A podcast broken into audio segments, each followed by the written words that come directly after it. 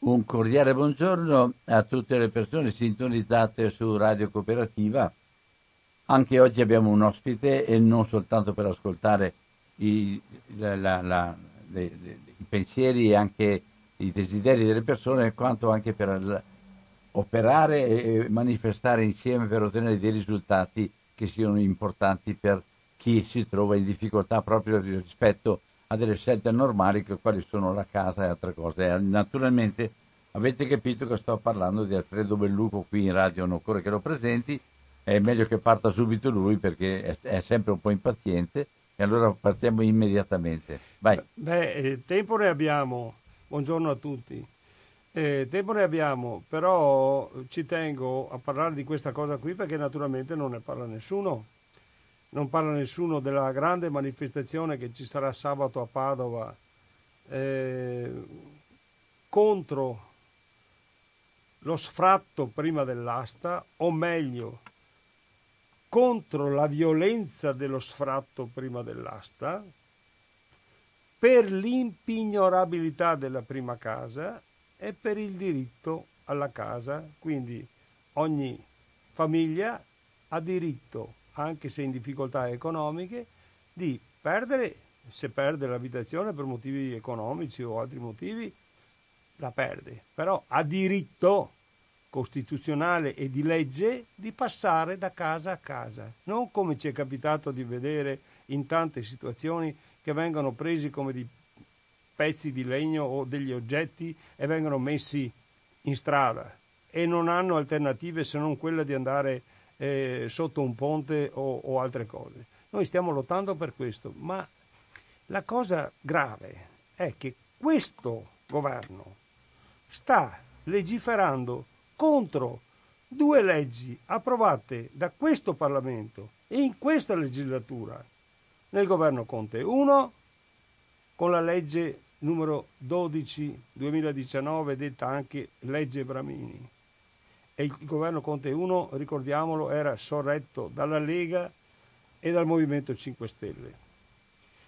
E una approvata durante il governo Conte 2, ricordiamo anche questo, sorretto dal Movimento 5 Stelle, Partito Democratico e altri partiti minori.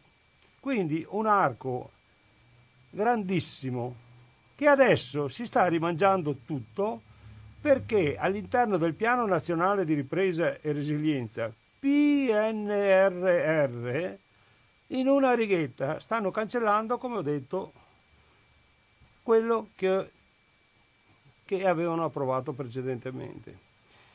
C'è scritto in una riga, a pagina 57, si abrogano le disposizioni del codice di procedura civile e le leggi che si riferiscono alla formula esecutiva, ovvero all'asta immobiliare.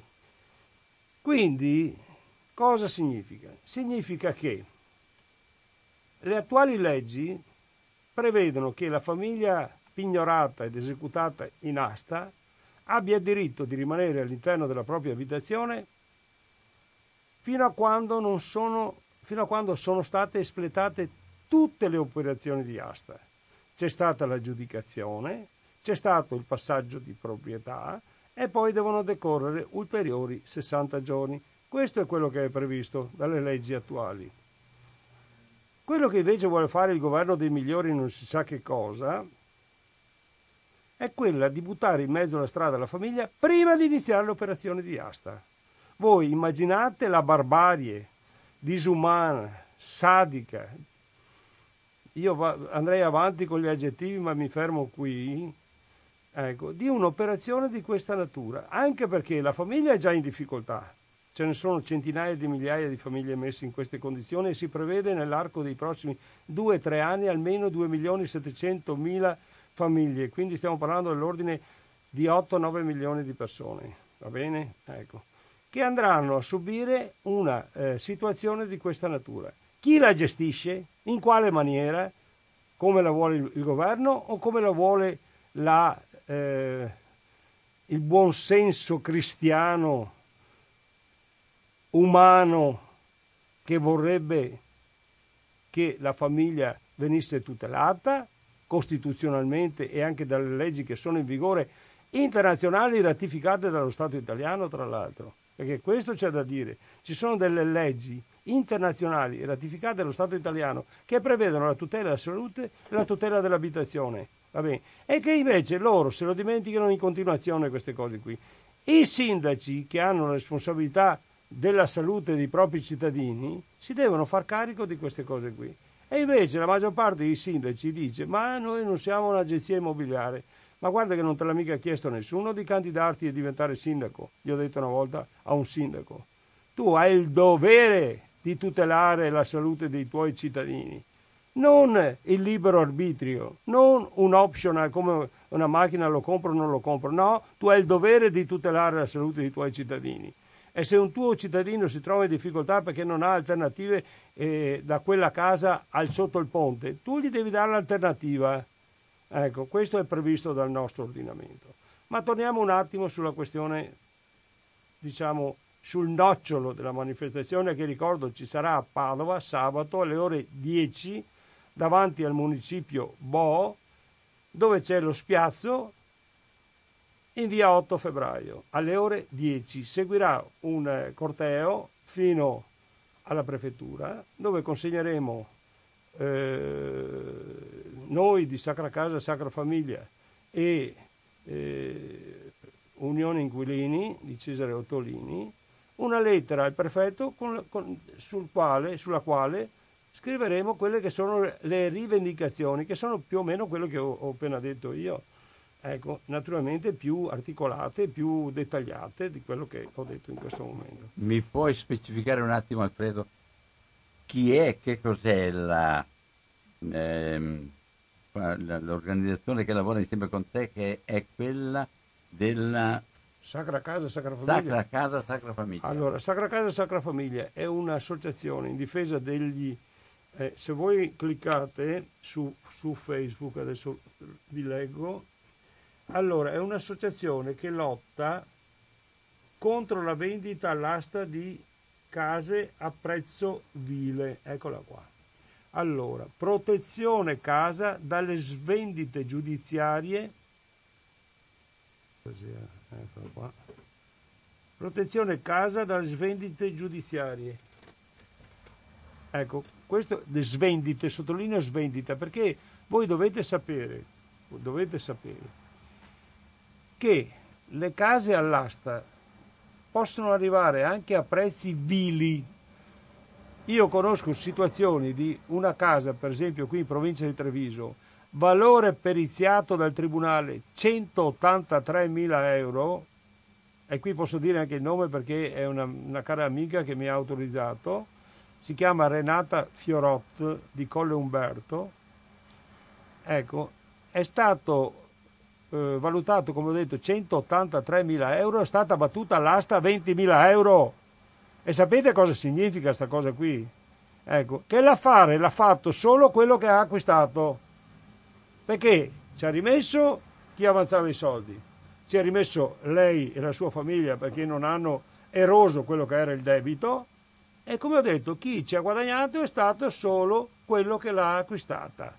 Noi dobbiamo, al di là di, della difesa del, e la tutela della famiglia esecutata, dobbiamo difendere anche il debitore incolpevole. Il debitore incolpevole non può essere pestato sotto i piedi come sta succedendo con questa normativa attuale. Perché per esempio in Germania, quando si perde la casa all'asta, ecco, vengono azzerati i debiti, qui in Italia invece i debiti restano a vita, a vita. Non so se mi spiego. Noi dobbiamo rovesciare questa cosa qui, anche perché i debiti nei confronti delle banche e delle società finanziarie o di recupero crediti sono gonfiati da tutta una serie di illeciti, imbrogli vari, anatocismi, ovvero la capitalizzazione degli interessi sugli interessi, vietata dalla legge, superamento del tasso soglia di usura, spese e commissioni non dovute o non lecitamente pattuite, tutta una serie di imbrogli, chiamiamoli imbrogli, ma sono solo loro, loro, li chiamano inadempienze contrattuali. No, non sono inadempienze contrattuali, sono delle veri e propri imbrogli, sono delle vere e proprie truffe che non vengono perseguite perché quando, quando la truffa o il, il, ladro di bicicletta commette un, un illecito, eh, allora subito preso in galera, arrestato, eccetera, eccetera. Quando invece lo fa una banca, eh, diventa il mercato, come sarebbe a dire il mercato. Comunque, al di là di questo... Senti, tu sei venuto molte volte qua e hai parlato molto spesso di tutto sì. quello che riguarda il comportamento delle banche rispetto eh certo. al, modo di gestire i, i, soldi delle persone e anche il modo di accreditarsi percentuali che non sono dovute. Ma certamente, ma non... Allora, quale percentuale c'è tra le case che, che hanno questa, questa, questo uh, coso di, di, di, di asta e, di, e di, della casa che va persa quale percentuale c'è tra questa realtà e la realtà dove i conti non, non sono stati messi in ordine prima? Eh, non so se hai capito cosa no, voglio dire. No, non ho capito francamente. Voglio dire questo, le case vengono imposte all'asta, tu, eh, molte volte quello che è successo però con la banca prima essere, di essere messa all'asta, ci sono delle, non imperfezioni, ma ci sono dei dati che mettono in evidenza il comportamento scorretto della banca. Allora, allora, io posso dire in tutta tranquillità, perché noi vi esaminiamo tantissimi, che ci sono una miriade di mutui che sono stati stipulati con dei vizi contrattuali all'interno. Vizi contrattuali che poi portano naturalmente un vantaggio economico alla banca. Noi riteniamo che la contestazione dei vizi contrattuali debbano essere fatte solo o prevalentemente quando la famiglia o l'impresa non è in grado di mantenere il passo con i pagamenti, perché altrimenti eh, molto spesso sì, insomma, è un'impresa che non vale la pena fare.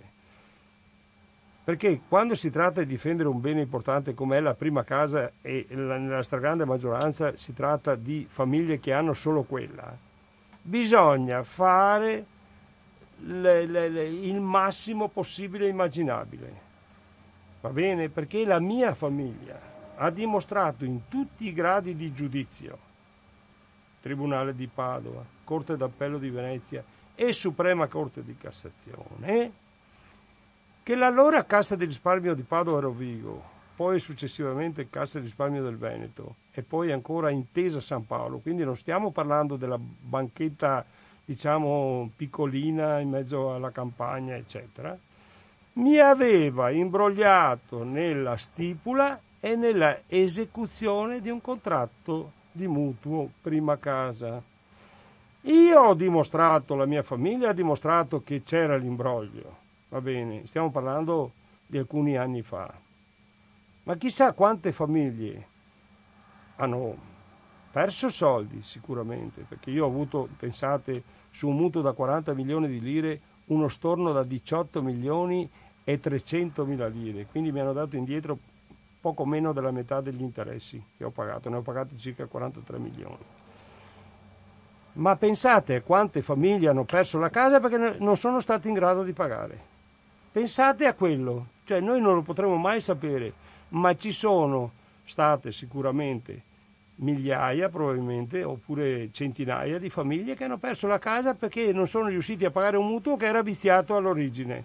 È per quello che noi diciamo che il mutuo deve essere prima di essere pagato quando c'è una richiesta di ehm, recupero crediti, deve essere esaminato e mai pagare prima di iniziare un, un, un rapporto.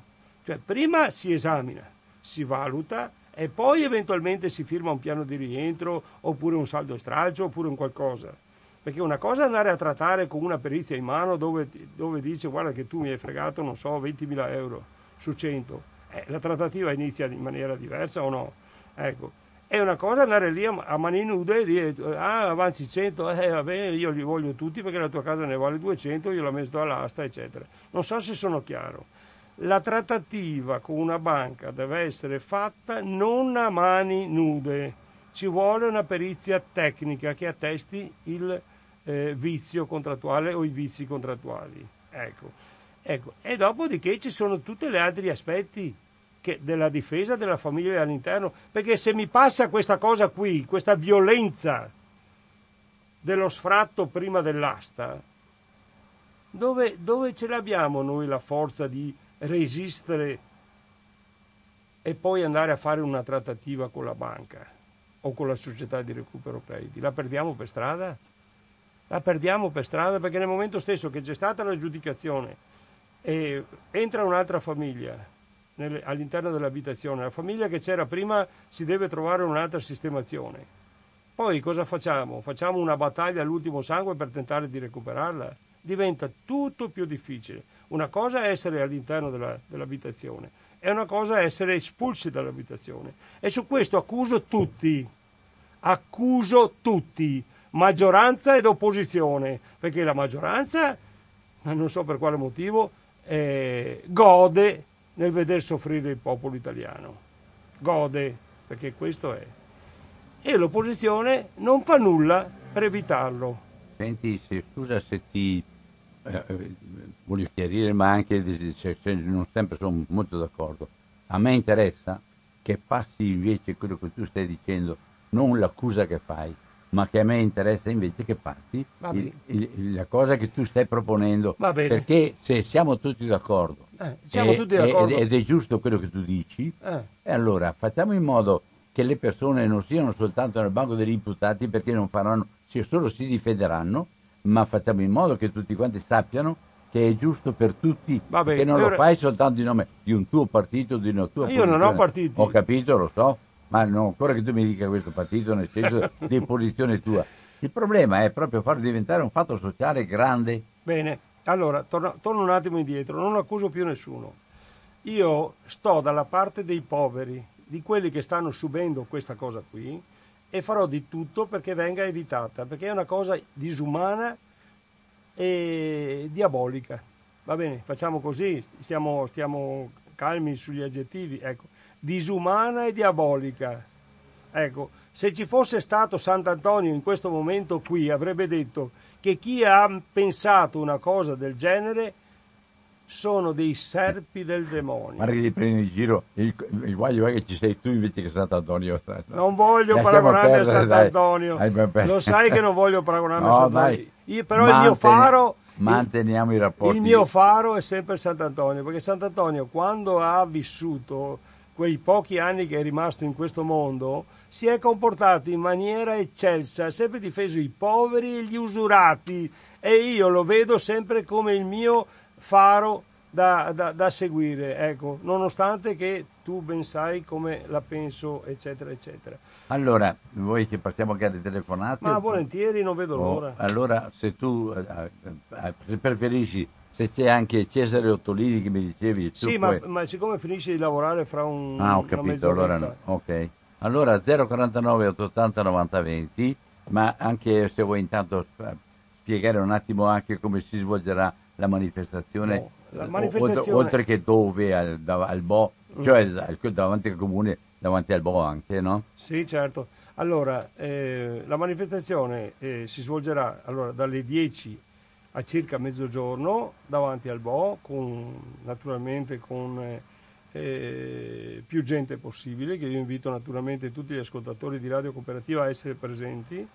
Eh, Don Albino mi ha dato un'adesione di massima, anche se lui personalmente non, non potrà essere presente. E, mh, chiedo che vengano più persone possibili, come ho detto. Verranno persone, immaginate, dalla Sardegna, dalla Sicilia, dalla Puglia, dal Lazio, dall'Emilia Romagna, dalla Liguria, dal, dalla Lombardia, dal Friuli Venezia Giulia e naturalmente dal Veneto. Ecco, quindi è una manifestazione che, ehm, che, riveste carattere nazionale. Ci sarà Sergio Bramini, Sergio Bramini se qualcuno non gli dice niente non fa altro che eh, cliccare eh, hanno venduto la casa di Sergio Bramini e, e gli uscirà un articolo o un video delle Iene, che è stato visto centinaia e centinaia di migliaia di volte, dove spiega la tragica storia di Sergio Bramini, che nonostante fosse creditore di circa 4 milioni di euro nei confronti dello Stato ed era debitore di circa 2 milioni di euro, è stato espropriato della sua abitazione, che adesso tra l'altro non è ancora, non è ancora stata aggiudicata e quindi è lì, pensate, un'abitazione con 30 stanze, piscina, un parco con laghetto, eccetera, valore commerciale di 2 milioni di euro. Lui aveva un debito da 500 mila euro. Ecco, e, e, se venite sabato lui racconterà in breve anche la sua storia perché lui sarà presente naturalmente. Poi verrà Paolo Vargiu che è il mio presidente di Sacra Casa e Sacra Famiglia da Cagliari. Ecco, e tanti esponenti hanno dato l'adesione eh, Gianluigi Paragone, il senatore Paragone, mi ha dato l'adesione di massima, ma adesso ha detto che mi fa un video il senatore Lomuti, Arnaldo Lomuti del Movimento 5 Stelle, componente della Commissione Giustizia del Senato, ecco, e, e poi tanti altri, tanti, anche piccole, piccoli partiti politici, eh, insomma, agguerriti però, piccoli politici, partiti politici ma agguerriti, hanno capito la gravità di questo provvedimento. Ecco, io ieri ho parlato con eh, il presidente della commissione bilancio del Senato e mi ha detto che loro stanno lavorando affinché venga tolto questa, questa cosa qui però non c'è ancora l'ufficialità e quindi fin tanto che non c'è l'ufficialità noi andiamo avanti e io gli ho detto guarda che la manifestazione la faccio lo stesso, sì sì falla tu, è, è chiaro che tutto serve per, per, fare in modo che la cosa vada a buon fine. Ecco. Allora 049 880 90 20 questa è Radio Cooperativa, abbiamo ascoltato fino adesso Alfredo Bellucco, se ci sono anche telefonate e altre persone che desiderano anche chiedere altre specificazioni, eccetera, è importante che la manifestazione abbia un successo. Il motivo della mia mh, mm, adesione come, massima, come di massima non è così, la mia adesione c'è, ma tu sai che sono in una situazione nella quale posso disporre di, una, di me stesso come voglio, ok? Ok, allora 049 880 90 20, Radio Cooperativa e Alfredo Bellucco che desidera proprio partecipare alla, alla discussione ma anche alla proposta e quindi alla presenza e alla partecipazione di tutta la gente. Allora aspetto le telefonate, altrimenti Alfredo devi tenere a banco tu. Vabbè, io, io, ripeto, ci sarà una, questa manifestazione con corteo verso la prefettura dove, dove metteremo, eh, consegneremo al prefetto una lettera eh, di rivendicazioni, io e, e Cesare Ottolini, ci saranno, come ho detto, tante persone che hanno già dato l'adesione. Ecco, io, io ci tengo che vengano le persone, i beati costruttori di pace, le persone di buona volontà, le persone che si schierano da parte delle povere persone, perché qui che si schierano con i poveri non c'è più nessuno, mi pare impossibile che la Commissione Giustizia del Senato composta da 25 senatori di tutti i partiti, e vi do l'elenco, Lega per Servini Premier, Movimento 5 Stelle, Partito Democratico, Forza Italia, Fratelli d'Italia, l'EU, ci sono tutti i partiti presenti in Senato, non ci sia nessun partito che ufficialmente si sia schierato contro questa ignominia questa disumana violenza dello sfratto prima dell'asta. Non c'è nessuno, ci sono qualche sparuto senatore, parlamentari che sappia io, nessuno. Ecco, questa è la cosa grave di questa cosa qui, che qui siamo di fronte a una vera e propria violenza dello sfratto prima dell'asta ecco, e nessuno che, ci, che abbia il, eh, diciamo, la voglia, il desiderio di schierarsi apertamente e dire no, io dico no a questa cosa qui. Perché quelli che dicono eh, che si schierano dovrebbero fare gli interessi del popolo, dovrebbero fare gli interessi del popolo. E invece qui stanno facendo chiaramente gli interessi delle banche perché il vicepresidente della Commissione Giustizia del Senato, senatore Alberto Balboni di Ferrara, l'ha dichiarato apertamente e l'ha detto e me l'ha scritto anche su una mail. Era scritto chiaramente e ha detto, eh, adesso ve la leggo perché ce l'ho sempre con me, perché è una cosa di una gravità inaudita. Eccola qua. Allora, la ringrazio veramente di cuore della segnalazione. Ho verificato già ieri. Si tratta di un emendamento sollecitato dall'Associazione Bancaria Italiana in un pacchetto volto a semplificare il processo esecutivo. Nonostante avessi detto agli uffici di non presentarlo perché conteneva appunto la modifica da lei giustamente lamentata, per una svista è finito tra quelli da presentare. L'ho fatto ovviamente ritirare subito e farò una verifica approfondita su tutti gli altri. Purtroppo errori possono succedere quando si lavora a ritmi frenetici. L'importante è rimediare appena si rilevano. Grazie ancora per la sua collaborazione.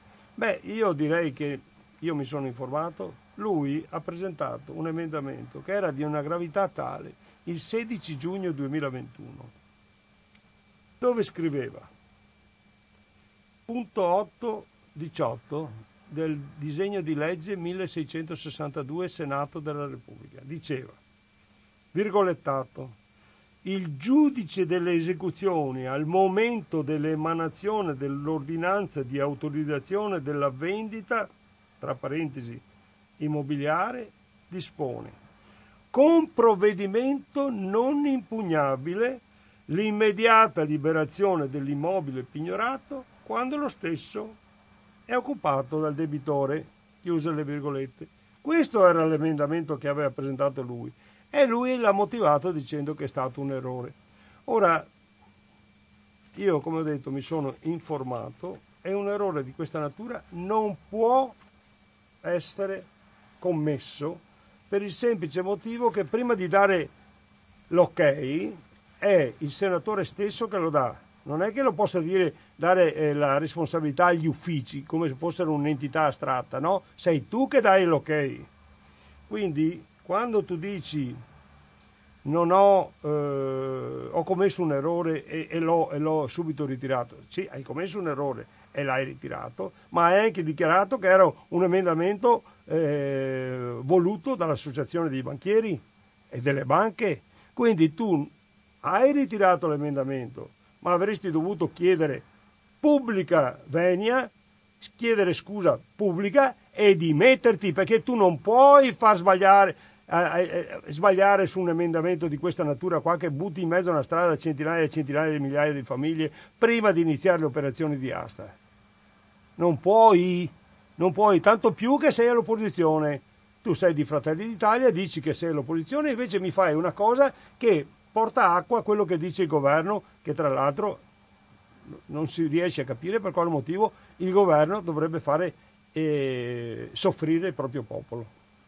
Non c'è allora, nessuna telefonata? Se, no, vedo che nessuno telefona, credo, quindi eh, cioè, il telefono è libero, adesso controllo anche la, la cornetta sì, la cornetta funziona. Vabbè. Allora, eh... 049 8, eccolo che arriva. 049 880 90 20, pronto? Ehi, ciao Albino, parla Marco ciao, di Marco. Mestre. Saluto Alfredo Pellucco. E, e forse io sarò anche fuori tema, ma penso che c'entri un po' con tutto il ragionamento. Guardate che eh, c'è una guerra dei ricchi contro i poveri. Parla, c'è un magnate americano, adesso non mi ricordo chi, che l'ha detto esplicitamente, ha detto guardate che si vuole um, cioè, giocare al ribasso e qui stipendi, eh, case, lavoro, tutto ricattabile, cioè praticamente eh, si vuole togliere il reddito di cittadinanza perché, perché pochi eh, trovano lavoro finché ci sono eh, le, le, le, agenzie di collocamento private, eh, ne sappiamo qualcosa qui a Venezia, Umanarei e via dicendo, che è logico che non troveranno lavoro, ma comunque tornando anche alla casa e tutto, ormai il, il, le banche, che poi le banche, dietro le banche ci sono personaggi, non è che la banca sia un nome e, e via dicendo, questi qui fanno di tutto, e, sappiamo eh, le, le, le, chi c'è, chi, cioè chi va in Parlamento, le lobby e via dicendo che agiscono contro nel sistema di, di, poter arraffare ai poveri il più possibile. È un dato di fatto, scusatemi se c'entra poco no, c'entra con il vostro problema, però questo è il... Poi vede, il, il reddito di cittadinanza che mi dicono, eh ma eh, lo prendono anche chi non ha diritto, c'è anche quel chi invalido che non è invalido, fa, che lo prende, là sta, eh, sta il fatto di controllare, ma è un reddito giusto? Se uno non ha da mangiare, cosa fa? E, e, via dicendo, però no, si guarda sempre a quei pochi e lì manca il controllo. Ma detto questo, eh, torniamo al, al, stesso principio che poi non si guarda però che, che, che vengono dati eh, oltre la pensione le, le, le, eh, cosa tirano gli arretrati, là adesso non mi viene il nome, i nostri politici e via dicendo, quelli tutto va bene, loro hanno avvocati, riescono sempre a spuntarla. I poveri, poveracci, si ritrovano in strada. Questo è il sistema. Ormai il sistema è questo e io quello che mi fa più soffrire, se ci fosse una destra che tutela il, i, i poveri, io sarei d'accordissimo, ma qua non c'è né destra né sinistra che tuteli nessuno. E buona giornata Ciao. e grazie. Tu hai centrato Marco. perfettamente Marco quello che ho detto io. La, quello che hai detto tu è la verità dei fatti. Qui non sono schierati con i poveri. Cioè, una volta il, la politica faceva la politica sociale per gli interessi de, della povera gente. Qui, con questo sfratto prima dell'asta, fanno l'esatto contrario. Pronto? Pronto? Pronto? Pronto? Pronto. Eh, niente, eh, saluto Bellucco che è sempre Beh. molto infuocato. Sono Carlo Todeschi da Tiene. Ok. Eh, dimmi. La mia indole, no. che vuoi farci? no, però, Bellucco, eh. ti, ti, ti, ti, pongo un problema di mia nipote no, che abita a Brescia e si è sposata 4, 3 anni fa a Brescia e suo marito aveva un appartamento lì in centro a Brescia. Però in questo appartamento abitava una famiglia. Beh, l'ho trovata, è venuto a trovarmi la settimana scorsa, mi ha detto che non, è, non sono neanche ancora riusciti, perché non hanno mica una, un'altra casa, eh, a mandarli via. Cioè, vabbè, questi hanno... Un, altro, due... un grosso problema, un altro grosso problema. Ecco, voglio dire, cioè, c'è, c'è anche, ci sono anche delle situazioni, hanno dovuto comprarsi un appartamento e ha detto, beh, e, e, e, tre anni non prendono i soldi di affitto, voglio dire, cioè. Va bene. Allora, e il problema è, cioè, ci sono tante situazioni e io capisco queste cose qui, però stiamo parlando di un'altra cosa. Stiamo parlando delle persone che non sono più riuscite a pagare il mutuo o, perdere, o non, non pagare certi debiti e perdono la casa. Ecco, cioè non è giusto, se la legge lo prevede, che tu li butti fuori prima di iniziare le operazioni di asta. Non è giusto, non è equo, ecco, anche per, i, per quelli che sono in affitto, adesso io non so la situazione di, di questa tua parente, ma ehm, devono essere tutelate quelle che sono le leggi. Se io per esempio ho un contratto che scade nel 2025, cioè tu non è che tu puoi anticipare la scadenza, quello è il contratto che noi ci siamo dati. Se poi è un contratto per morosità, quella è un'altra cosa e allora deve essere la collettività che si fa carico della famiglia che sta abusando della, dell'abitazione che, che, dovrebbe essere utilizzata dal proprietario. Cioè, cioè, è un problema sociale di dimensioni enormi, ma tutti fanno finta che, che non ci sia. Cioè, tutti, tutti, vorrebbero che tutti si risolvessero co, con i propri mezzi un problema così grande che è irrisolvibile, cioè nessuno è in grado di risolvere un problema così grande con i propri mezzi. Nessuno, o quasi nessuno. Allora Carlo? Ah no, niente, no, sì, grazie della risposta. Beh, penso che siamo in linea con la posizione, giusto? Ciao. Sì, sì, ciao. Giusto, ciao. Certo, certo, grazie. Ciao, ciao a te. Allora, eh, se si guarda un po' tutto il problema è, è, è tutto collegato. Poi. È tutto collegato. Sono Antonio, sono Antonio. Antonio. Faccio, buon, eh, buongiorno a tutti, a te. Eh, buongiorno, buongiorno. Eh, beh, buongiorno. Senta, non ho capito, non ho capito bene, signor Alfredo, cioè, questo non ho capito. Quando una persona allora c'è prima il problema specifico e poi generale. Il problema generale è questo, il rapporto, la, la asimmetria sociale cioè nella società, nella comunità c'è chi, fo- chi, è più forte e chi è meno forte, quindi c'è una simmetria sistematica. Allora, se io sono un, un uomo della strada e vado a fare un contratto con uno più forte, con un'istituzione, con un organismo grande, con una banca, per esempio per un mutuo, nello, stipola, nello stipulare il, il contratto, devo portarmi dietro un avvocato oppure se uno va, eh, cioè ci, c'è questo detto nelle famiglie, ne, ne, ne, cioè che bisognerebbe avere a casa sempre un, un, un, avvocato, un medico e un commercialista.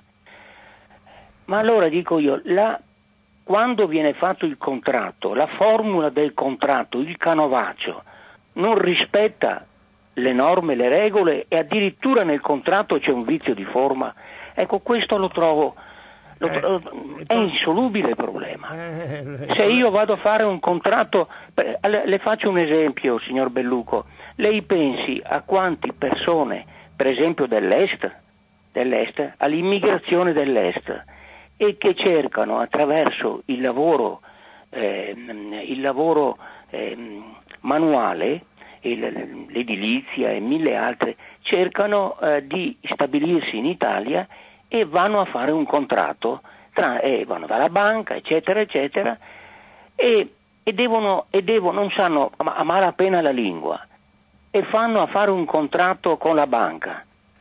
Ora, se non posso neanche fidarmi del canovaccio, del, de, di quello del, del prestampato, che sia rispettate le regole, è una roba, è, è una roba sovversiva. Beh, guardi... Non può esserci un vizio di forma in un contratto pubblico. Non, eh sì, il contratto è pubblico, ma la stipula è privata. L'atto è pubblico, ma la stipula è privata tra, tra due contendenti. Ecco, io sono, come ho detto prima, sono riuscito a dimostrare dopo, eh, dunque, eh, però me ne sono accorto al momento della stipula. Va bene, 1989, 7 aprile 1989, prima della caduta del muro di Berlino. Mi sono accorto subito che era di fregarmi. Va bene? Ecco ho messo da parte tutti i pagamenti, tutte le cedole, eccetera, eccetera. Nel 2003 ho iniziato la causa, nel 2007 eh, ho vinto in primo grado, nel 2010 ho vinto alla Corte d'Appello di Venezia e nel 2016 ho vinto nella Suprema Corte di Cassazione. Ora, il problema è che le paroline piccole scritte dalle banche, naturalmente per avvantaggiarsi dal punto di vista economico e finanziario, cioè, non è che possono essere eh, verificate da tutti. Ecco. Adesso, in questi periodi, ci sono fior fior di eh, eh, periti tecnici, avvocati, eccetera. Io nel 2003, quando mi sono rivolto a, a, un avvocato di mia fiducia, per fortuna che era onesto, ma lo sa lei quanti avvocati che non sono onesti? Ce ne sono centinaia e centinaia, per non dire migliaia, Stiamo parlando di 244.000 avvocati, che solo quelli che sono in mano alla criminalità più o meno organizzata sono il 5-6%, quindi siamo nell'ordine di 12-13.000. E quindi se tu capiti in mano a un avvocato che magari ti dice sì sì ti faccio io la causa e poi magari è, è, è al soldo del, del, del, dell'avversario della banca, sai che fine fai? fai eh, ma fine... così, no, no, la, la, io le credo, le credo, ma così crolla, crolla eh, eh, alzo, per forza che, le, che, l'economia non si muove. Se c'è questa sfiducia, se io, cittadino, non mi posso lanciare nel... Eh, parla spesso Albino della spinta della legge della vita, cioè abbiamo un, un, un, una naturalmente abbiamo noi un istinto vitale. Questo istinto vitale permette anche di affrontare il rischio, di affrontare anche eh, eh, l'incognita, ma in uno Stato di diritto che la, le, eh, quello che regola il rapporto fra lo Stato e i cittadini, fra le istituzioni e i cittadini, fra un cittadino e un altro, è la legge. Ora se io vado, vado eh, addirittura con contratti con vizio di forma, con, vizi, con dei vizi insomma, che, che, che, un eventuale contenzioso io perdo già per, per, perché sta, ecco, questo me, mi sembra talmente sovversivo che blocca tutto chi vuole che abbia fiducia chi vuole che, di muoversi ha paura di tutto, devo stare attento a tutto, non posso neanche fuori di casa.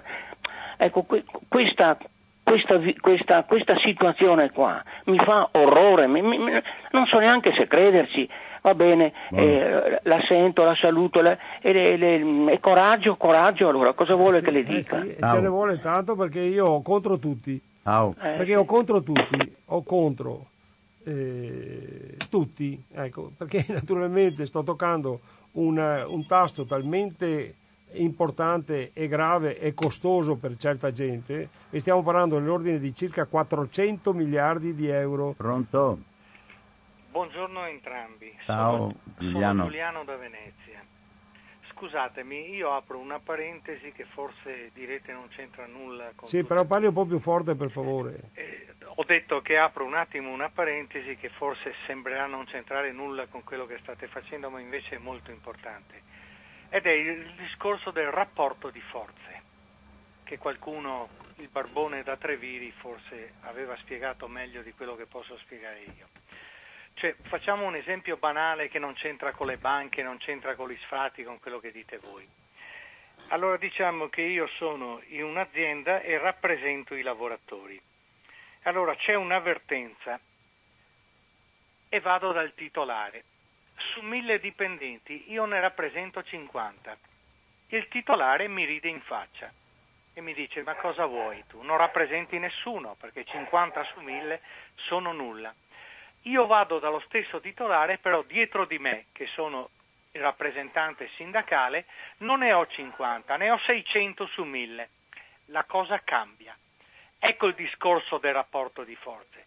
E il rapporto di forze sta anche nella politica, cioè quello che lei critica e che se la prende con le forze politiche sono quelle forze politiche che sono state probabilmente votate dagli stessi che adesso sono vittime. Sono vittime perché sono stati truffati dalle banche, sono vittime perché sono, subiscono i, gli sfratti illegittimi quanto lei vorrà, perché tra l'altro subiscono le leggi fatte da quel Parlamento o da quei Parlamenti che sono dalla parte opposta di quello che dovrebbero essere essere, e cioè dalla parte del popolo e dalla parte della maggioranza. Però tutta questa gente qua non è che si è inventata da sola, è stata mandata di del nostro voto popolare. Li abbiamo mandati. Io ho mandato qualcuno che fa gli interessi contrari a quelli che dovrebbe fare nei miei confronti. Allora il discorso del rapporto di forza è questo. Loro sono forti perché da chi dovrebbe combatterli non hanno forza. E chi non dà la forza a chi dovrebbe combattere questi qua sono gli stessi che stanno subendo le ingiustizie di questo paese. Ecco, e chiudo qua. Spero di essere stato no, chiaro. Chiarissimo. Buona chiarissimo. giornata. È chiarissimo. Il problema è che la maggior parte della gente che hanno dato il voto a questi giannizzeri non lo sa quello che stanno combinando. Perché se non c'era qualcuno che è andato a spulciare il PNRR, Piano Nazionale di Ripresa e Resilienza, eh, dentro al quale stiamo parlando di un documento di oltre 300 pagine, 318 per l'esattezza, dove in una righetta c'era scritto quello che hanno intenzione di fare, cioè eh, si abrogano le disposizioni del codice di procedura civile e le leggi che si riferiscono alla formula esecutiva. Questo c'è scritto nel PNRR, ma io vorrei andare a chiedere a tutti i parlamentari che hanno votato a favore il piano nazionale di ripresa e resilienza, che hanno avuto eh, la, eh,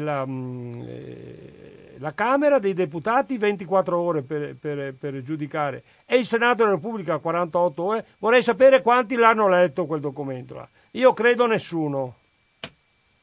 Sempre 049 880 90 20, ma c'era stato qualche altro che ti ha detto che lui non ce l'ha fatta proprio perché per l'accavallamento del lavoro che c'è. O no, o ah, no, quello lì, è, cioè, quello lì è perché ha presentato, no, perché quello è successivo, cioè il, il PNR è del 26 aprile, questo è il lavoro di commissione del 16 giugno, quindi quasi due mesi dopo, cioè loro stanno elaborando la riforma, la pseudo riforma della giustizia in commissione giustizia, ma praticamente prendendo il peggio di quello che c'è scritto nel PNRR contro il popolo italiano. E questo bisogna dire chiaro e tondo. Lo so che sono focoso, ma quando vedo le ingiustizie mi cavolo fino, fino a, alle estreme conseguenze. Allora, sempre 049 880 90 20, non occorre che lo dica, stiamo ascoltando. Però Carlo Bellucco, vai. allora, c'è qualche altro che desidera intervenire e fare qualcosa? C'è qualcuno che pensa di partecipare? Pronto? Pronto, buongiorno a tutti. Ciao, Ciao Franco sono Franco. Buongiorno. Buongiorno, buongiorno Bellucco. Buongiorno alle ascoltatrici e agli ascoltatori di Radio Cooperativa. E dopo quello che ho sentito e le giuste telefonate degli ascoltatori, io penso che l'unico agente che può fare qualcosa, l'unico agente che può agire, giochiamo sulle parole, e sia la magistratura. No, Perché no, dopo, no. Il discorso che ha fatto, dopo il discorso che ha fatto Antonio, e dopo anche quello che ha detto adesso Giuliano, con, le, le, con l'azione politica che fa la gente, il popolo che ha mandato quei parlamentari, ma soprattutto le banche che fanno questi contratti che le estendono fraudolenti, che sono sotto gli occhi di tutti, beh, un'azione preventiva ci debba essere, perché non può essere sottoposto un contratto del genere. Un, un giurì, un supervisore che vede quello che è sottoposto alla parte più debole, ci dovrebbe essere per dire questa cosa voi non potete proporla alla gente perché voi avete i vostri avvocati, loro vengono lì in una situazione di bisogno, è la parte soccombente e deve essere protetta. Io la penso così, non so cosa ne pensa lei, cosa ne pensa Albino, grazie. No, guardi, cioè la magistratura, eh, eh, allora, se lei sottopone un vizio contrattuale a Padova, è molto probabile che le dia ragione se lo sottopone a Rovigo è molto probabile che le diano torto. Qui siamo di fronte a una magistratura che non è univoca nelle sue valutazioni. È per quello che io ho detto anche stamattina che certi argomenti, eh, specialmente quando si parla di numeri e di applicazioni contrattuali, dovrebbe essere un computer che dà la valutazione. Un computer programmato che dà la valutazione se il contratto non è valido, se un conteggio non è valido. Questo deve essere fatto, non può essere che noi ci troviamo di fronte a eh, sette tribunali o otto quelli che sono in Veneto, va bene, e potrebbe essere che la stessa causa, con gli stessi importi, con le stesse contestazioni, eccetera, possono avere eh, esiti diversi su, su, sui vari tribunali. È una cosa che noi non possiamo più accettare, questa cosa qui e non è la magistratura, ormai la magistratura, e, la, e si è visto anche con i fatti che sono successi, eccetera, non ha più la credibilità che aveva una volta. Fin tanto che c'è la magistratura che è divisa in correnti politiche, cioè, no, che, che, che grado di affidabilità possiamo avere? Possiamo avere sì un certo grado di affidabilità, ma non del 100%. Ah, eh, ci sono alcune contraddizioni su quello che stai dicendo, secondo me, perché eh, eh capisco che ci sono deficit in tutte le zone, sia di governo, sia di, di formulazione delle leggi, sia anche di eh, controllo e quindi eh, il discorso della magistratura.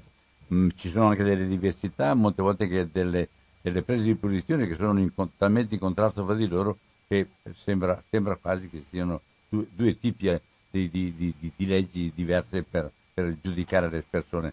Però l'istituzione in quanto tale o la si riforma dal suo interno e si va avanti e quindi si, si denuncia anche questo, io sono d'accordo con Franco, va denunciata una cosa, se da una parte è, è una cosa e da un'altra parte è boh, tutta l'altra. Però se la, se, la, se la, legge perché loro stanno legiferando. Il giudice, in base al 101 Certo. della Costituzione, fermati, in base al 101 della Costituzione, ha l'obbligo di eh, applicare la legge, Certo. giusto? Ecco, nel momento stesso che tu mi fai una legge che è disumana, infame, eh, nefasta, funesta, folle e tutti, que- tutti gli aggettivi che ti vuoi mettere, il giudice non fa altro che applicarla. Certo, sì, E sì, Eh, allora, quando, questo, quando, quando que- questo Oh. di insistere sulla, sulla posizione di fare una legge che sia una legge a favore dei più deboli è sacrosanto. È sacrosanto, Eh, su beh. questo hai ragione piena. Su Eh questo. beh, eh, ma, ma c'è, già, c'è già la legge a favore del più debole e non la voglio togliere. Certo, e questo è il problema. Allora, sempre 049 880 90 20, se c'è, ah, c'è, qualcuno che vuole intervenire, c'è Cesare Ottolini? C'è Ottolini? No, lo domando. No, no, è ancora in riunione. Vediamo un attimo qua, ancora in riunione, ok. Pronto? Il sistema eh, è Per cortesia, chi parla? Dai. Lo- Chi- Allora, è inutile che tu continui a insistere soltanto con varie, varie modalità di introdurti. Non è una questione mia personale, non è un atteggiamento di, di- ma è un, un mantenimento di una disposizione presa dagli organi collettivi, collegiali della radio. Dennis, è inutile che tu continui a tentare a vario modo. Grazie, sempre 049 880 90 20, questa è Radio Cooperativa. Allora, allora ehm, se, se è possibile, se per caso già- eh, esce a luna cosa, Cesare? Sì, dovrebbe arrivare verso l'una. Ha detto che è ancora in riunione, vuol dire che non so se ce la fa. Comunque, comunque io sono in, eh, facendo dei messaggi, può darsi che telefoni Cesare- una... Cesare Ottolini ha- anche lui è interno a questa cosa qua perché lui ha un'organizzazione. Vuoi parlare un attimo Sì, de- del allora- collegamento tra te e lui riguardo Lui- alla legge e riguardo alla casa? Bon, allora io seguo prevalentemente... Scusami anzi, un attimo, c'è una telefonata. Accettiamo le telefonate e poi andiamo avanti. Pronto? Buongiorno. Buongiorno Luigi. È una provocazione continua per cui uno non può resistere. Eh, ho capito. Io sono, cont- io sono contentissimo. Perché? Perché Sant'Antonio ha sbugiardato il Papa. Allora i casi sono due. O ha ragione lei o ha ragione il Papa. Scegliete voi. Siete in due, uno è per il Papa e uno è lei. Rispondi Se tu. lei ha ragione, la banca di Papa che è davanti ai biri non è tanto lontana, eh? Basta voi vada davanti ai biri, nel piazzale biri e trovate la banca di Papa. Co- prendete tutti gli opuscoli che questa banca pubblica, leggeteli. Io ne sono cliente e posso benissimo dire che se questa banca quando elargiva i crediti per le case a quei tempi era un'altra situazione, li elargiva in una certa maniera, oggi non le elargisce più perché le leggi sono cambiate, però per me la banca di Papa ha ragione. Se per voi ha ragione Sant'Antonio, tenetevi Sant'Antonio, Eh. però scegliete, ma scegliete perché c'è uno in questa trasmissione che dice sempre che il Papa, meno male ci sa questo Papa, meno male è, e poi c'è un Sant'Antonio che dice tutto all'incontro e di fatti dice che il Papa e la banca di Papa sono farsi. Io vi saluto e buongiorno. Vabbè, Vuoi dire qualcosa? Eh, la- la- di, di lasciare libero perché sta per chiamare. Ok, allora vi chiedo un attimo soltanto, chi volesse anche adesso telefonare, aspetti un po' perché c'è qualcuno che desidera intervenire proprio co- collegandosi con Alfredo, direttamente con lui, per fare un intervento anche per tutti gli ascoltatori. Allora aspetti- aspetto questa telefonata, se tu puoi chiedere che intervengano subito Sì. Alfredo, perché Sì. allora... Eh, perché... tengo libero il telefono, la linea del telefono la tengo libera perché si possa intervenire anche Sì, questa. perché questa Allora. signora qua è una signora che ha dei problemi. Va bene, allora un attimo soltanto, domanda se interviene. Allora, Eh, devo provare. Probabilmente è Dio provare. Eh, no, eh, sei Sì? tu che hai occupato. Ecco, C'è un'altra ecco, telefonata. ecco, Pronto? Sì, buongiorno. Buongiorno. Io vorrei intervenire per um, il discorso di, um, dell'asta, um, diciamo dell'asta sulle case. Eh, Sei, scusa, sei co- Renata? Sì, Ah sì, Come si chiama? Renata. Renata, buongiorno. Intervenga, Buongiorno. intervenga liberamente. Parla Posso parlare? Sì, certo, sì, certo. allora, io sono un imprenditore e ho subito qualche anno fa, eh, diciamo, la perdita della mia casa a causa del fatto che è andata appunto all'asta. La mia casa era stata valutata 175 mila euro e alla fine, dopo sette aste e dopo un periodo di pena incredibile, perché so solo io cosa ho vissuto in quei momenti là, è andata all'asta per 20.000 euro, venduta per 20.000 euro. Nel male diciamo che eh, il mio è stato un bene perché se non altro ho potuto stare dentro la mia casa finché non è stata venduta e ho eh, diciamo potuto continuare a restare lì. Ma se passerà questa legge, chi avrà questo problema in futuro non potrà nemmeno stare nella propria casa, dovrà uscire prima, cosa che trovo incivile, ingiusta, ingiustificata, perché mh, già una persona che ha questo tipo di problemi ha, ha delle difficoltà, se lo si mette in mezzo alla strada, ma eh, cioè, voglio proprio vedere poi i sindaci come faranno ad affrontare questo problema, perché poi se uno è messo in strada dovrà pensarci il sindaco a trovargli un posto o no? Sì. Eh, posso chiederti Renata quanti anni, oltre che le sette aste, quanti anni sei stata in asta? Allora, credo, ma non ricordo bene, ma è stato un periodo bruttissimo, sette anni, Sette perché per motivi vari certe, certe aste sono saltate perché prima perché hanno spostato eh, insomma una trafila lunghissima che mi ha fatto stare male perché poi devo dire onestamente per 20.000 euro se lo Stato me l'avesse permesso me la sarei ricomprata anch'io Eh, ma questo, tu sai che non si può questo è un altro problema. Un altro problema è che Ecco. l'esecutato in asta non può ricomprarsi la propria casa. Ma non solo, tu ti trovi con la tua casa che è frutto di tanti sacrifici, che ha un valore, che viene venduta a niente. Quindi con quel niente non risolvi neanche i tuoi problemi e ti ritrovi di nuovo ancora con i debiti da pagare. Esatto. Capito? Eh, l'ho fatto notare anche prima. È, è una cosa tragica e ans- e ansiogena perché naturalmente hai subito un'ansia tremenda. eh, tu e la tua Un'ansia, famiglia. ma ha e- cambiato la vita totalmente sta cosa, cioè cambia la vita alle persone, ci si sente, io non so se lo posso dire, ma ci si sente,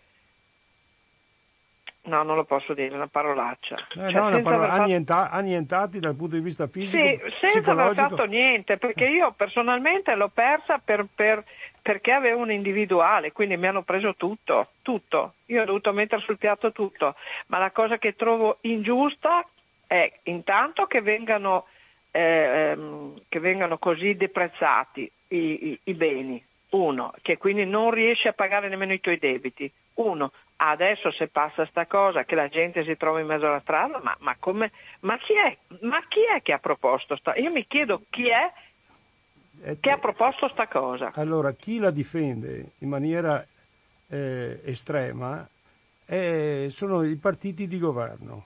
I partiti di Sono governo i soliti ricconi che non sanno cosa vuol dire trovarsi in difficoltà. Ma non sono ricconi, non sono solo ricconi, perché quelli che prendono, eh, i partiti che prendono i voti, faccio la fila, eh, Movimento 5 Stelle, Lega, eh, Fratelli d'Italia, Forza Italia eh, e, e tutti Eh. quanti gli altri, va bene, tutti gli altri, se non c'è nessuno che si oppone eh, con una certa veemenza a questa cosa qui, vuol dire che sono tutti d'accordo?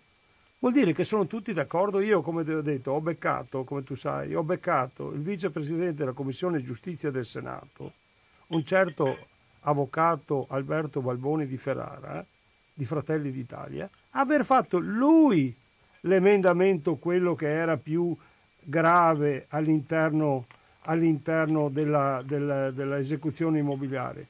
Lui aveva scritto che si prevedeva che venisse espulso il debitore prima di iniziare l'operazione di asta, poi è stato ripreso da altri due di Forza Italia, va bene, ecco, ma siamo sempre lì, Forza Italia, Fratelli d'Italia, eh, gli altri che, che, non si oppongono. Ma, Alfredo, Alfredo, la motivazione per cui vogliono sbattere le, le persone fuori subito, qual è? È quella qual di favorire è? le banche perché il prezzo del, dell'immobile eh, aumenti di valore, ma ah, tu non puoi cambiare. Sempre, sempre a favore dei più forti, ma certo. sempre a favore dei più forti. Quelli ti fregano prima e ti fregano anche dopo. Ma prima fregano, ti fregano ma... perché ti addebitano spese e cose che non ti devono mettere in conto. Ma tu, ah, dillo, eh, di, di, di, di eh, parla anche della causa che hai vinto con Unicredit. Ah, io ho vinto con Unicredit, ho vinto con Veneto Banca e dopo quello che mi è successo non mi fermo più perché adesso ho preso per mano tutte le banche, vado fino, vado fino in fondo, mm. perché alla fine sono diventata cattiva.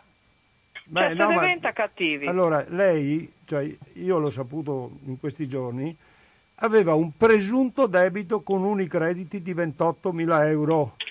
28.000 esatto. euro, va bene? Mm. Ecco, eh, ha citato in giudizio la banca e il giudice tri- del Tribunale di Treviso ha detto che non era Unicredit che avanzava 28.000 euro, ma che era Renata Fiorotte che ne avanzava quasi 80.000. Quindi ha dovuto intanto, la banca. Ma intanto la mia, ca- la mia, casa è andata venduta. Ma intanto la tua casa è andata venduta, non ti, non ti è stato riconosciuto nessun danno non patrimoniale ti hanno, ti hanno, praticamente rovinata e nel frattempo però loro è, è, diventata solo una questione economica, non è diventata né una questione penale né una questione di risarcimento danno oltre il danno economico, cioè loro se la cavano, rubano a milioni e milioni di persone a milioni esatto. e milioni di persone, a decine di milioni di persone, dopo se trovano la Renata Fiorotte di turno o l'Alfredo Belluco di turno, restituiscono i soldi amici come prima. No signori, bisogna dirlo chiaro e tondo, il sistema criminale Alfredo. di stampo bancario deve essere messo alla gogna, non che noi dobbiamo subire quello esatto. che... Eh. Alfredo, Vabbè. posso dire una cosa? Ma certamente. Ma posso dirla spassionatamente. A, a tutti quelli che sentono, se c'è qualcuno che ascolta, non lasciate i vostri soldi in banca, portateveli a casa, non lasciate mm. alle banche la possibilità di manovrare i vostri soldi, portateveli a casa, sotto il materasso come una volta, o altri modi, ma nessuno deve lasciare i soldi in banca, mai, mai. Bene, Scusa, ecco, questa ecco. È, un, è una scelta che io ho fatto già da oltre un anno, quella di pagare solo per contanti, perché pagando solo per contanti, intanto non c'è, non c'è, la tracciabilità. Io posso andare a fare quello che voglio bene, e non voglio che nessuno sappia come ho speso i miei soldi. Ma, Un... ma a parte questo, Alfredo, in tempo di crisi, in tempo, in tempo di manovre poco chiare, secondo te domani mattina eh, siamo in crisi tutti, chi è che vince? Chi ha i soldi in tasca o chi ha la carta di credito? Ma, ma, è chiaro, ma io l'ho detto, l'ho detto, varie volte anche da questi microfoni, cioè se succede quello che è successo in Grecia, dove ti mettono un limite Bravissimo. di prelievo giornaliero... Do, dobbiamo, dobbiamo stare tutti pronti, eh, dobbiamo essere pronti senz'altro, perché se ti mettono un limite di prelievo giornaliero a 20 euro, voglio vedere poi chi si salva. Puoi avere anche un milione di euro depositato in banca, ma non te li danno sai, ho qua un'amica vicino a me, sai cosa mi ha detto? Eh. Lo conosci tu l'articolo quinto? Eh no, sì, va bene, ma intanto non lo temo, so che massa quello che è l'articolo quinto.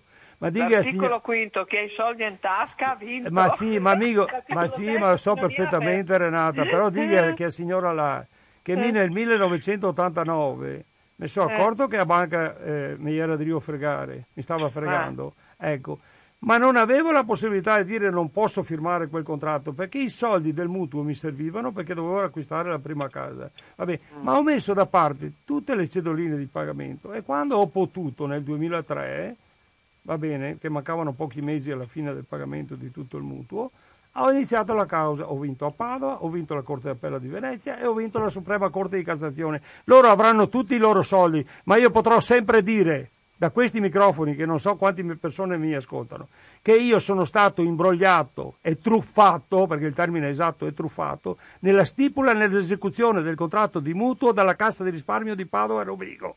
Punto, perché io ho la sentenza che me lo dice. Beh, questa, è proprio, questa è proprio la banca che sto attaccando adesso, guarda un po', che comunque è passata sotto non so chi. È Intesa San Paolo.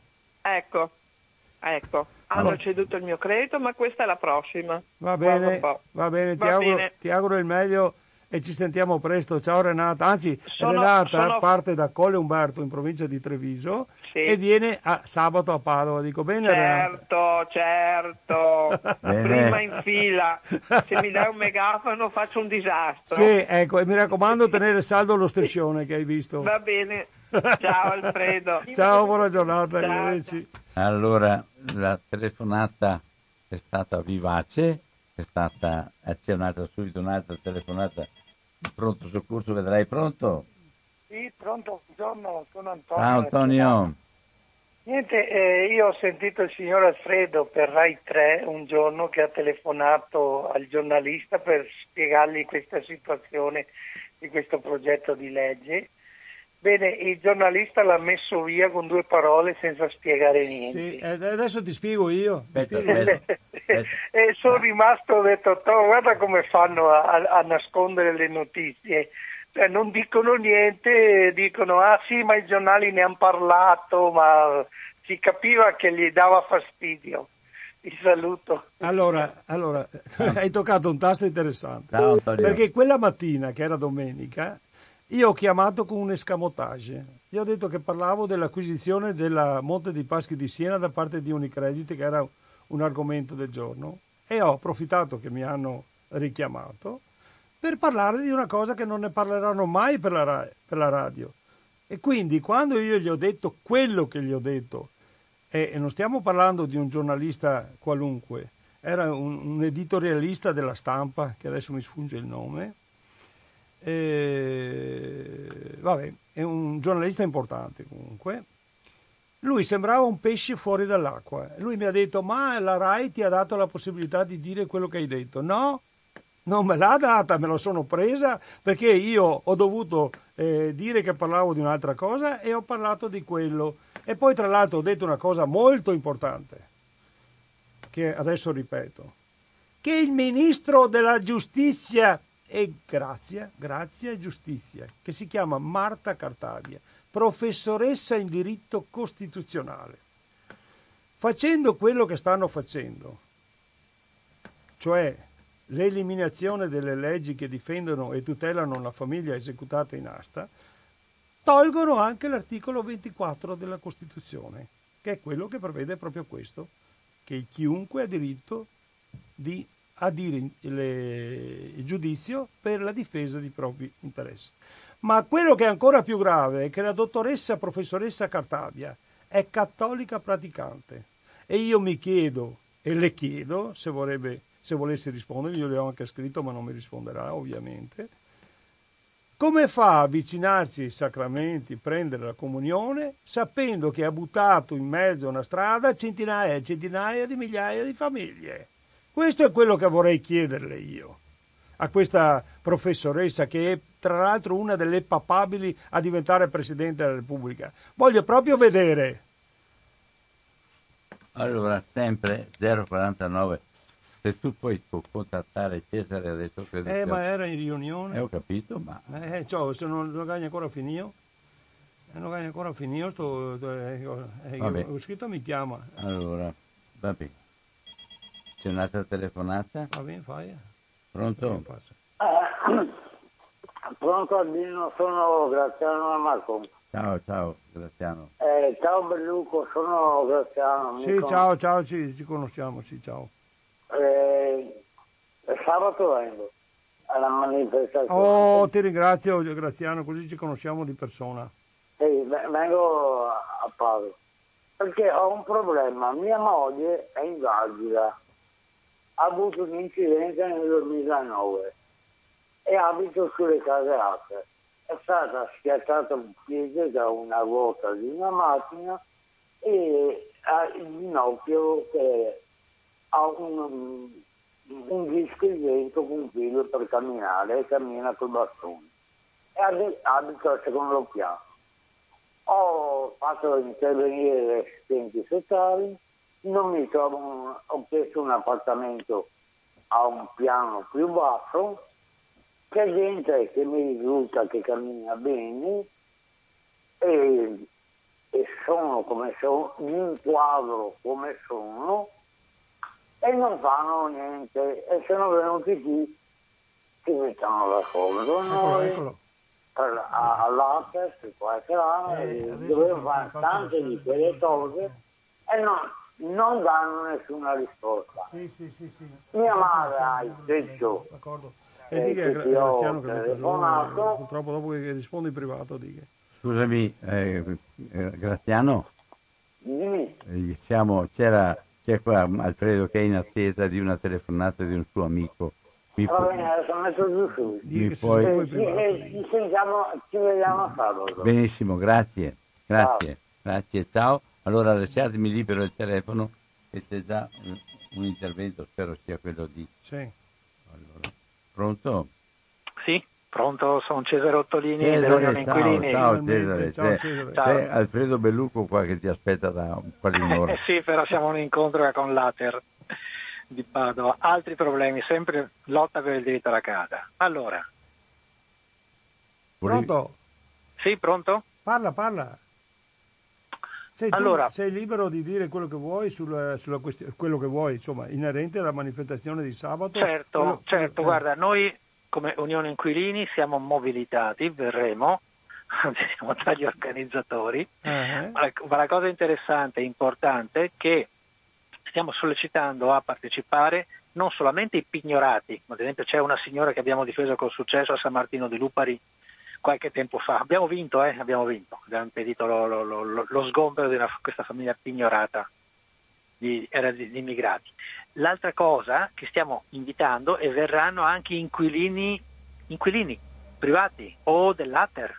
Dice ma cosa no? Eh, dicono vogliamo essere solidali con quelli che sono le, gli inquilini delle banche e siamo sulla stessa barca, quindi è importantissima questa, questa battaglia, assolutamente, non bisogna fargliela passare liscia.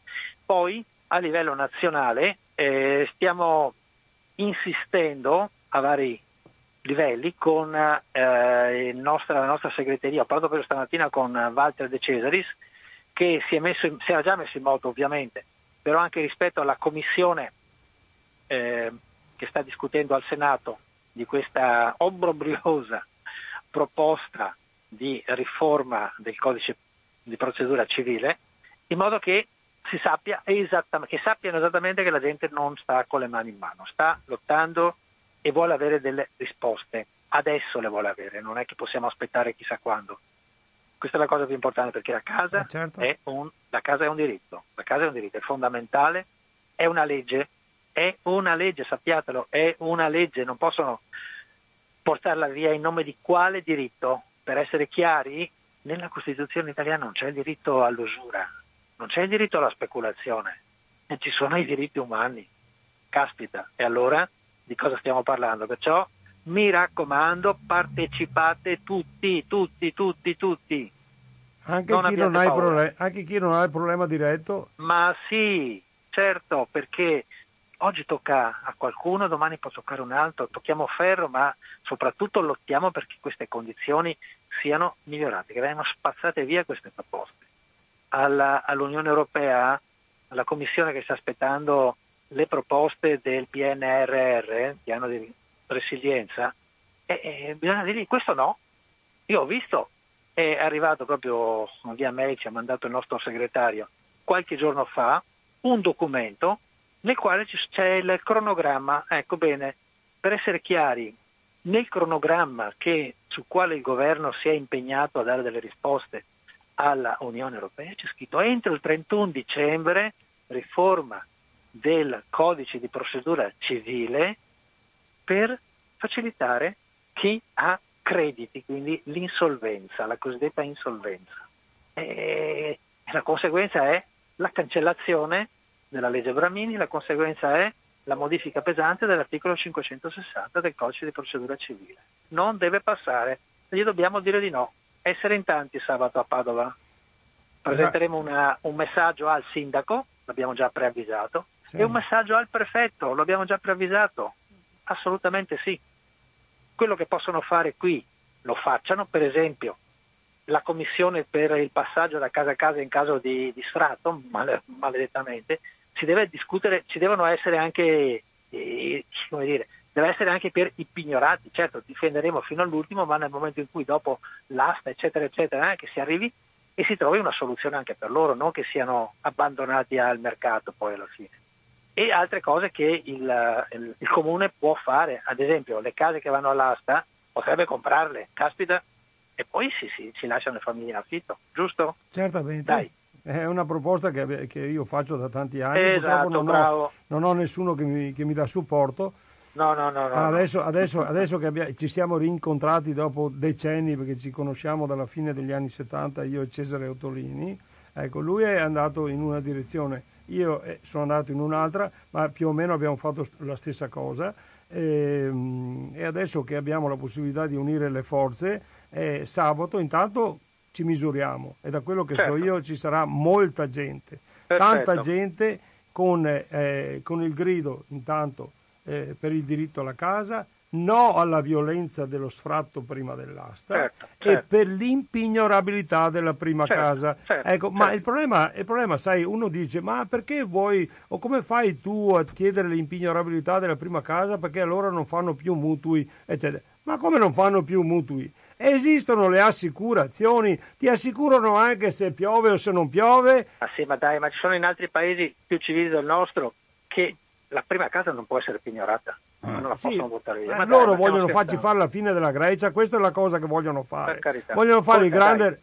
Dai. Siccome qui in Italia c'è il più grande patrimonio immobiliare privato di tutto il mondo, siamo l'80-85% di eh. proprietari, giusto? Ecco. Dopodiché c'è il più grande deposito bancario di tutto il mondo pro capite. Ecco, quello è quello che gli interessa a questi signori qua.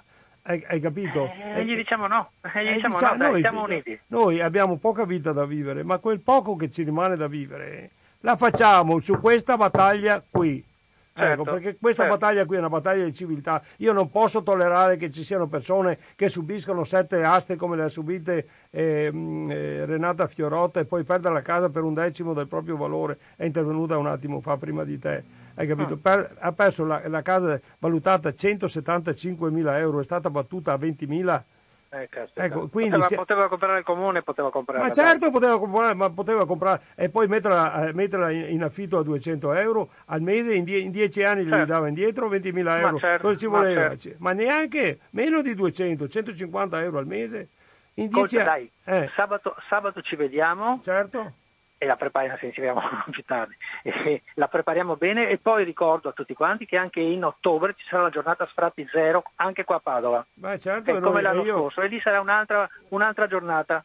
Ah certo, ma noi, noi, adesso questa battaglia, siccome, siccome, aumenterà il volume di quelli che avranno il problema di questa casa, di questo il problema di casa, ecco, dobbiamo alzare i toni, perché i toni sono troppo bassi, qui si parla di tutto tranne di un problema grave come questo. È per quello che io oggi vado a salutare, se riesco a parlare, Giuseppe Conte che è qui a, ad Albignasico, ah, alla piazza del donatore e cerco certo. di eh, informarlo, caspita, certo, certo. informarlo che le sue due leggi votate durante il Conte 1 e il Conte 2 che prevedono proprio la permanenza della famiglia nella, nella, nell'abitazione ecco, gliela stanno scippando con una righetta e mezza all'interno di un, di un volume da 318 pagine che, che è il PNRR.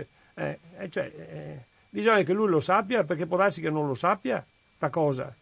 Bene. Va bene? Devo, devo, ritornare in riunione. Ciao, ciao, ciao e grazie, Cesare. a presto, ciao, ciao, ciao Cesare. dai, ci vediamo, ciao. partecipiamo certo. tutti e tutte, sabato, certo, sabato mattina. Ciao. Ecco, allora, bene, eh, dai, fatto eh, un bel, un bel un, cambio. No, ma voglio dire, un bel... Um, eh, un bel ritorno, uh, chiamiamo un ritorno di fiamma tra me e lui perché ci siamo conosciuti, eravamo, militavamo sullo stesso partito all'epoca, poi io non ho più fatto politica e adesso ci siamo ritrovati, a, lui è del 56 o del 52, eh, a, a, fare quello che da una parte lui e da una parte io eh, ma più o meno, più, più o meno insomma, facciamo la stessa cosa. Allora, sempre 049 880 90 20, Radio Cooperativa. Abbiamo ascoltato Cesare Ottolini, che è la sua organizzazione là. Cesare Ottolini. È Unione Inquilini. Ah, l'Unione Inquilini e, e, e con, insieme con Alfredo Belluco. Sì. Allora, però vedi, a differenza della, del Rai 3, qua al tempo della, del dibattito e degli interventi c'è tutto quanto.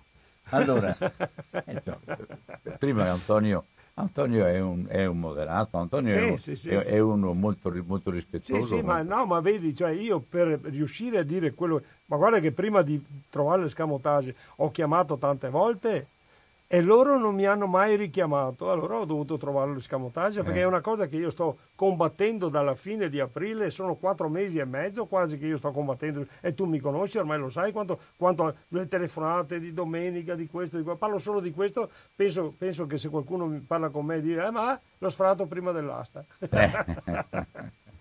allora, allora, 049 880 90 20, qualche altro che desidera comunicare e anche partecipare eh, o comunicare anche la partecipazione e quindi in qualche modo adesso per esempio Ottolini ha messo in evidenza come tu, tu, tutte le riunioni inquilini e non soltanto quelli che sono a rischio di essere eh, pignorati oppure a, a, rischio di essere mandati fuori per, per motivi di alza e allora non soltanto loro ma per quello che è giusto per tutti allora anche a quelli che vengono colpiti e non hanno nessun strumento per difendersi allora 049 880 c'è un'altra telefonata. Pronto? Sì, te lo faccio trovare lì. Ah, cioè, sono, sono sempre io Carlo. No, volevo chiedere, ma la manifestazione è al mattino o pomeriggio? Beh, eh, mai visto manifestazioni alle 10 della sera. Ecco, la manifestazione è alle 10 della mattina eh. di, di, eh, di sab- allora, sabato 11. 11 settembre alle ore 10 davanti al municipio Bo eh, via 8 febbraio a Padova, grande manifestazione. Eh... Praticamente la, la, la, il pezzo di transito tra l'università e il comune. Il sì, insomma, comune. è la via, quella sì, lì dove certo, c'è lo piazzale certo, lì davanti, certo. insomma, ecco. Sì. Dovrebbe chiamare il mio presidente Paolo Vargiu dalla Sardegna. Ok, allora chiedo alle persone di lasciare libero il telefono che arriva anche l'altra telefonata sì. e poi concludiamo. Poi chiudiamo, certo. sì. Allora, non dico niente, aspetta, domanda se può telefonare? Sì, sì, ti ha telefonato. Se no chiamo io, basta tu mi dica. Ah, no, no, chiamo a lui, guarda. Va bene, meglio. Allora, per sì. me è meglio. Allora, eh. senti, eh, 333 ma eh, sta, sta telefonando, dai, eccolo no, qua, lui, eccolo lui, qua. Lui, Sei tu e basta, basta. Sì, sì, chiama, chiama. Pronto? Eh, buongiorno, sono Paolo Vargio. Di buongiorno. Sacra Famiglia. Ciao, ciao, buongiorno ciao Paolo. Ciao Alfredo, ciao. Ti presento Don Albino Bisotto che è conduttore di Radio Cooperativa. Buongiorno Don Albino, buongiorno, piacere di, di sentirla e di conoscerla almeno e al telefono poi avremo occasione Senti, di conoscerci. Scusami, posso essere un po' invadente per cortesia? Diamoci del tu che sono stufo di questi lei di, di, di, Vai tranquillo. Va, vai benissimo, va benissimo. Dai va che benissimo. abbiamo solo 5 minuti ancora, dai. Sì, eh, niente, eh, in, in, riferimento alla, alla manifestazione di, di sabato, eh, da parte mia non, non, vedo appunto l'ora di poter partecipare e di dare un contributo alle famiglie, agli imprenditori affinché ci sia un ridimensionamento del settore aste giudiziarie, settore sfratti, eh, insomma ciò che sono gli abusi che sono stati fatti in questi lunghi anni sulle famiglie e sugli imprenditori andati male. Questo è quello che noi stiamo facendo da anni, portiamo avanti da anni con Alfredo, che ovviamente Alfredo una, ha una grinta impressionante in questo, in questo, settore e questo è quello che cercheremo di dare, almeno quando viviamo noi, un contributo per gli italiani, uh, affinché veramente sia reso agli italiani ciò che almeno quello in parte, ciò che la Costituzione mm. eh, riserva. Questo è quanto eh, ovviamente Parla contro... un attimo del tuo caso, eh, Paolo. Beh, guarda, il mio caso penso che sia l'unico certificato in Italia, perché il mio caso è questo. Io uh, da, da, ex, come da ex imprenditore, come tanti altri che ha messo i propri beni in gioco, compreso la casa, e niente, a distanza di 13 anni di asta, eh, 14 aste effettuate, tutte andate deserte, e niente, è capitato che un giudice in un decreto, ovviamente a timbro eh, del Tribunale di Cagliari, non dico il nome del giudice che non è giusto per il momento, eh, si è permesso di eh, fare un decreto, spedirmi, inviarmi un decreto dove mi dice chiaramente eh, faccio fare delle aste in sequenza sino al prezzo di 20.000 euro. Ovviamente questo va bene, non, diciamo che sembra una cosa anche normale, c'è un'abitazione normale diciamo, per quello che avviene in tutta Italia negli esseri giudiziari, che una casa di 100.000 euro viene venduta a 20.000 euro, dunque al 20% diciamo che è il valore di perizia. Ma ed è già grave questo, a 100.000 svendergliela a 20.000, dunque eh, immaginateci, immaginatevi il disastro che è per una famiglia questo quando proprio, con il proprio bene pensa di poterlo mettere in piazza per pagare e uscire dai debiti con i creditori. Niente, questi 20.000 euro invece nel mio caso fanno riferimento a un'abitazione di, del valore di 835.000 euro periziato dal perito di tribunale, dunque vuol dire che ha detto, ha certificato il prezzo vile pubblicamente, perché un decreto è pubblico, eh, lo si può eh, farci ovunque, dove dice testualmente in questo decreto io ti vendo la casa fino a 20.000 euro. Quindi almeno del 3% del valore periziato, giusto? Beh, bravissimo, se noi facciamo il calcolo sono il, 90, il 97% di deprezzamento, dunque vuol dire al 3% del valore di perizia, non di commercio, di perizia. Cioè questo è, eh, ti posso dire, cioè, ma è lo sfregio, veramente lo sfregio al rispetto sia della Costituzione e sia delle famiglie e del poco del bene rimasto per potersi esdebitare, che poi alla fine se tu vendi la casa al 3% del valore, tu non hai rispettato manco il creditore, non solo il debitore, ma il creditore tu lo hai, hai buttato, il, il debitore l'hai buttato alla spazzatura. Anzi, hai fatto, hai fatto uno sfregio a timbro in nome del popolo italiano, perché uh, cioè, dimmi il compito di un giudice dell'esecuzione se non quello di portare avanti e, e, di, e, di, e di, fare da arbitro tra il debitore e il creditore nel, nel miglior modo possibile. Ma questo è, è, secondo me è un, un eccesso, mi seguo, perché sarà, non lo so, probabilmente abbia dato fastidio perché ho contestato il mutuo in questo caso e questo ovviamente sono uno dei promotori della, della abbattimento del 560, che era quell'articolo che, che sloggiava le famiglie eh, prima, degli, prima, delle aste, dunque io sono uno dei promotori che ha fatto sì che questo articolo fosse Dobbiamo cestinato. chiudere Paolo. Eh, niente, questa è la situazione. Questa, allora ci fermiamo qui, magari lo riprenderemo in mano questo argomento il, Sì. l'11, certo. tutti assieme in piazza. E niente, vi ringrazio e alla prossima. Grazie Ciao, a te Paolo ciao. e, e Ciao, salutami a voi. la Sardegna. Ciao, ciao caro. Ciao, grazie, sarà fatto. Grazie a te. L'ultima battuta, Mi pare che debba concludere tu. sì, l'ultima battuta è vi confermo, vi aspetto tutti sabato 11 settembre alle ore 10 davanti al municipio Bo nello Slargo dove c'è in via 8 febbraio Guarda Anche- che il municipio non è Bo, è, l'università che è il Bo. tra il municipio e il Bo Ah, bene, bravo. Ok, grazie a tutti voi e, e buona giornata e, a- e a- e a- e a risentirci e rivederci. Ciao. buongiorno